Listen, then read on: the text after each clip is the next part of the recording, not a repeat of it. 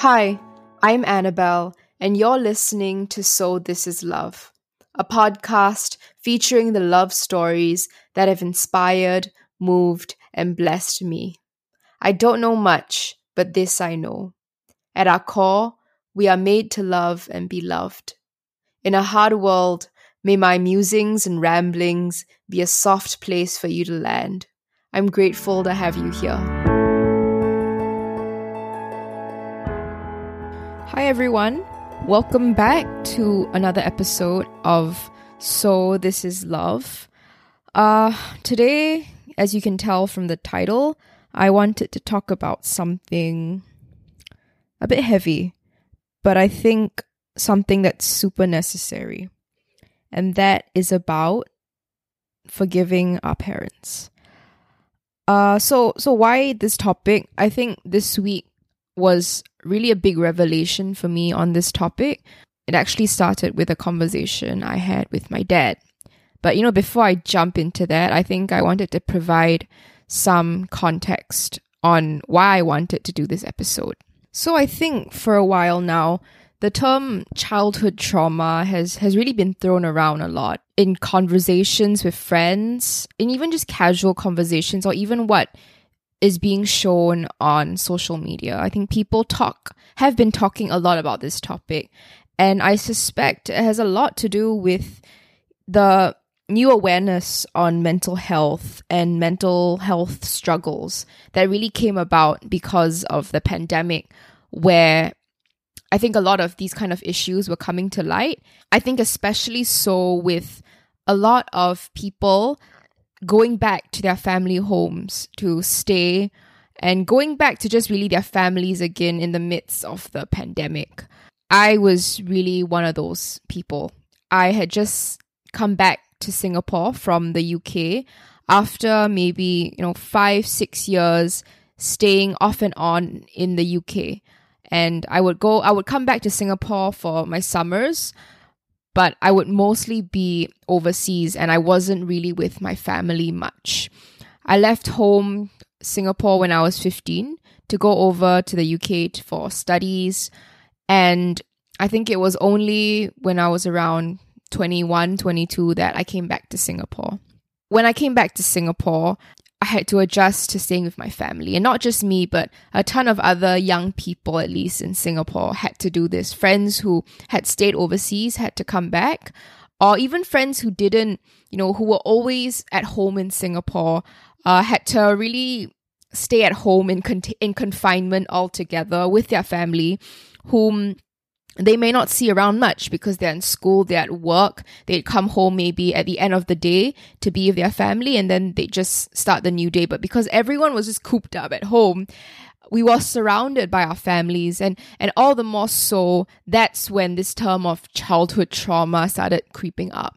So I just did, you know, a quick Google search on how much this term has been used over the last few years and that that term has really picked up in the last two years or so. Whilst that is, you know, something to be curious about, I also feel like this term has not always been used in the best light. In fact, I do think it's been used as a form of blaming. Uh, why is this so?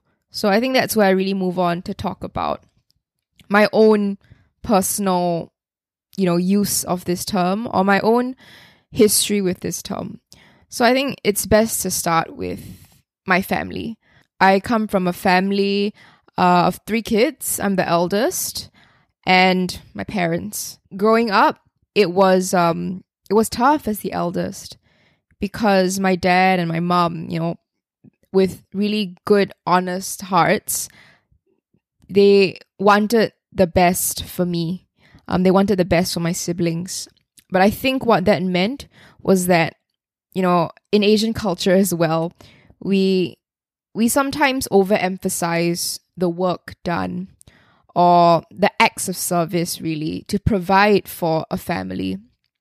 So in my case, both my parents came from very humble backgrounds. My mom was a refugee from Vietnam, and my dad came from a pretty small town in Malaysia.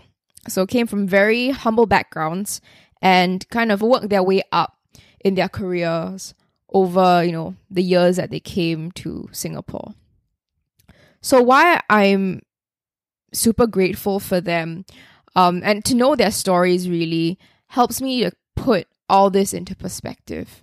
So my dad, uh, he is, you know, what you have what you have called him back then, typical Asian father. And if you know you come from a very typical Asian family, the stereotype is that your dad is usually the quiet kind who works hard, who doesn't really talk about his feelings much, would still always deliver you know, would always ensure that the family is taken care of. Uh, and that's when, you know, mom kind of steps in to take care of the family, do all the the stuff that moms do in a very proactive way. So that was quite similar to my family. Um, my dad spent a lot of time, you know, at work, but he also wanted to provide for us. So for me, being the eldest, I always joke with my friends that if you're the eldest, it's usually that trial and error kid. They're kind of just trying things out. Your parents are just kind of trying things out and figuring it out with the first child so they don't screw up the second and third children. Something that happened was that, yeah, I think a large brunt of pressure was put on me. I think unintentionally. And I always felt growing up that I always wanted my dad's approval. I always wanted him to praise me for the work that I did at school, for the awards and achievements that I could get. I think only on hindsight, when I returned back to Singapore after spending my late teens, my 20s in the UK, uh, was when I really started to understand the effect of all of this, of always craving recognition from my dad in this case. And really, that's the background. I think this week was really healing for me. And the reason is because I finally had a chat with my dad about this. The context of this being was that I was at a dinner with with a mentor of mine, uh, and we were talking a bit about recognition and and why do we struggle so much, or why do I struggle so much with wanting to be recognized by LinkedIn's, by the LinkedIn's of the world, by these awards, by people. And we ended up talking about how our relationship with our parents was a starting point to look at. So after that dinner with her, I remember driving home and I was thinking, I need to have a chat with my dad about this. And, you know, don't get me wrong, I feel like I've said that to myself multiple times. I feel like I have always said, I want to have a chat with my dad about this, but it's a very difficult topic. It's not something, you know, you just decide one day to do and you just do it. I would say I'm someone who's quite candid, quite honest, quite direct, and I can have conversations, hard conversations with a lot of people.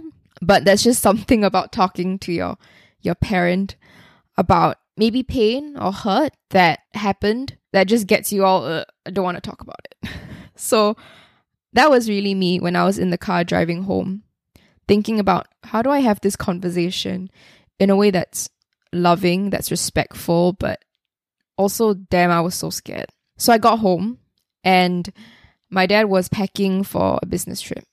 So I went in, went to his room, and just kind of just made small talk here and there. And something just came over me.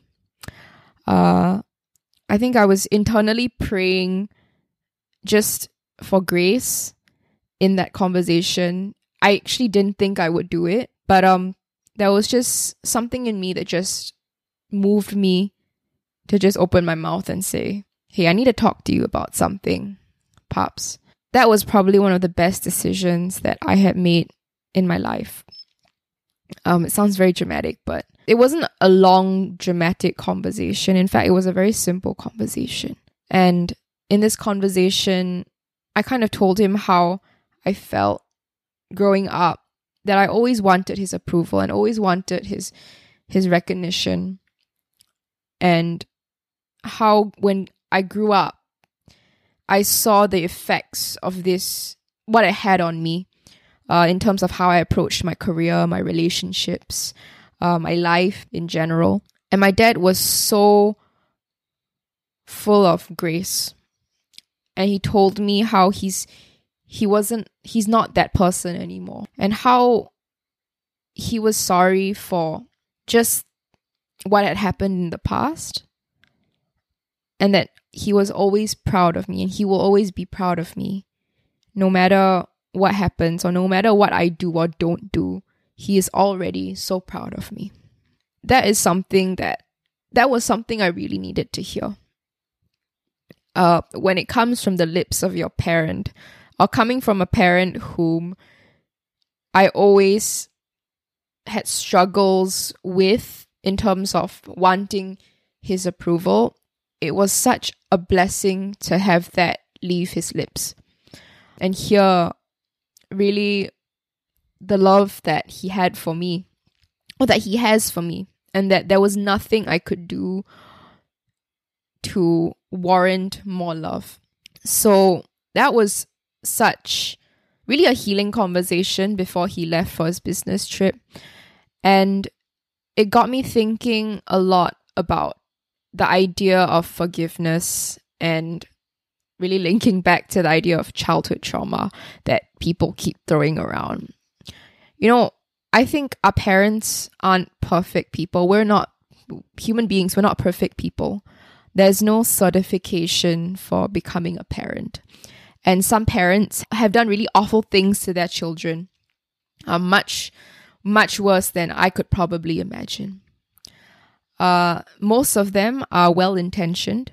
Most of them want their children to flourish and to thrive and to lead good lives, but but they mess up.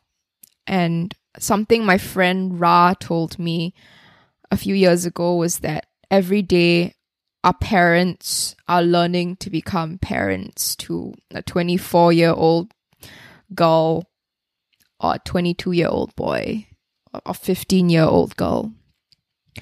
And they are growing alongside you as an individual to learn how to parent that. And that revelation was really something so important for me because it showed me that our parents aren't perfect and of course, as children, we hold them to the highest standard. They are our superheroes. They are the ones who protect us from all the evil things in the world.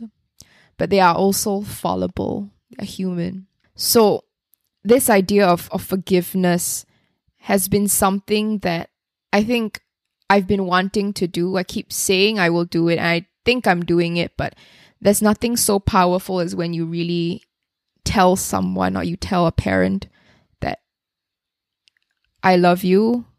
You're not perfect. I'm not perfect. But I forgive you. And I also hope that you forgive me for all that I have done too. This part about reconciliation is, I think, so important in the world that we live in today.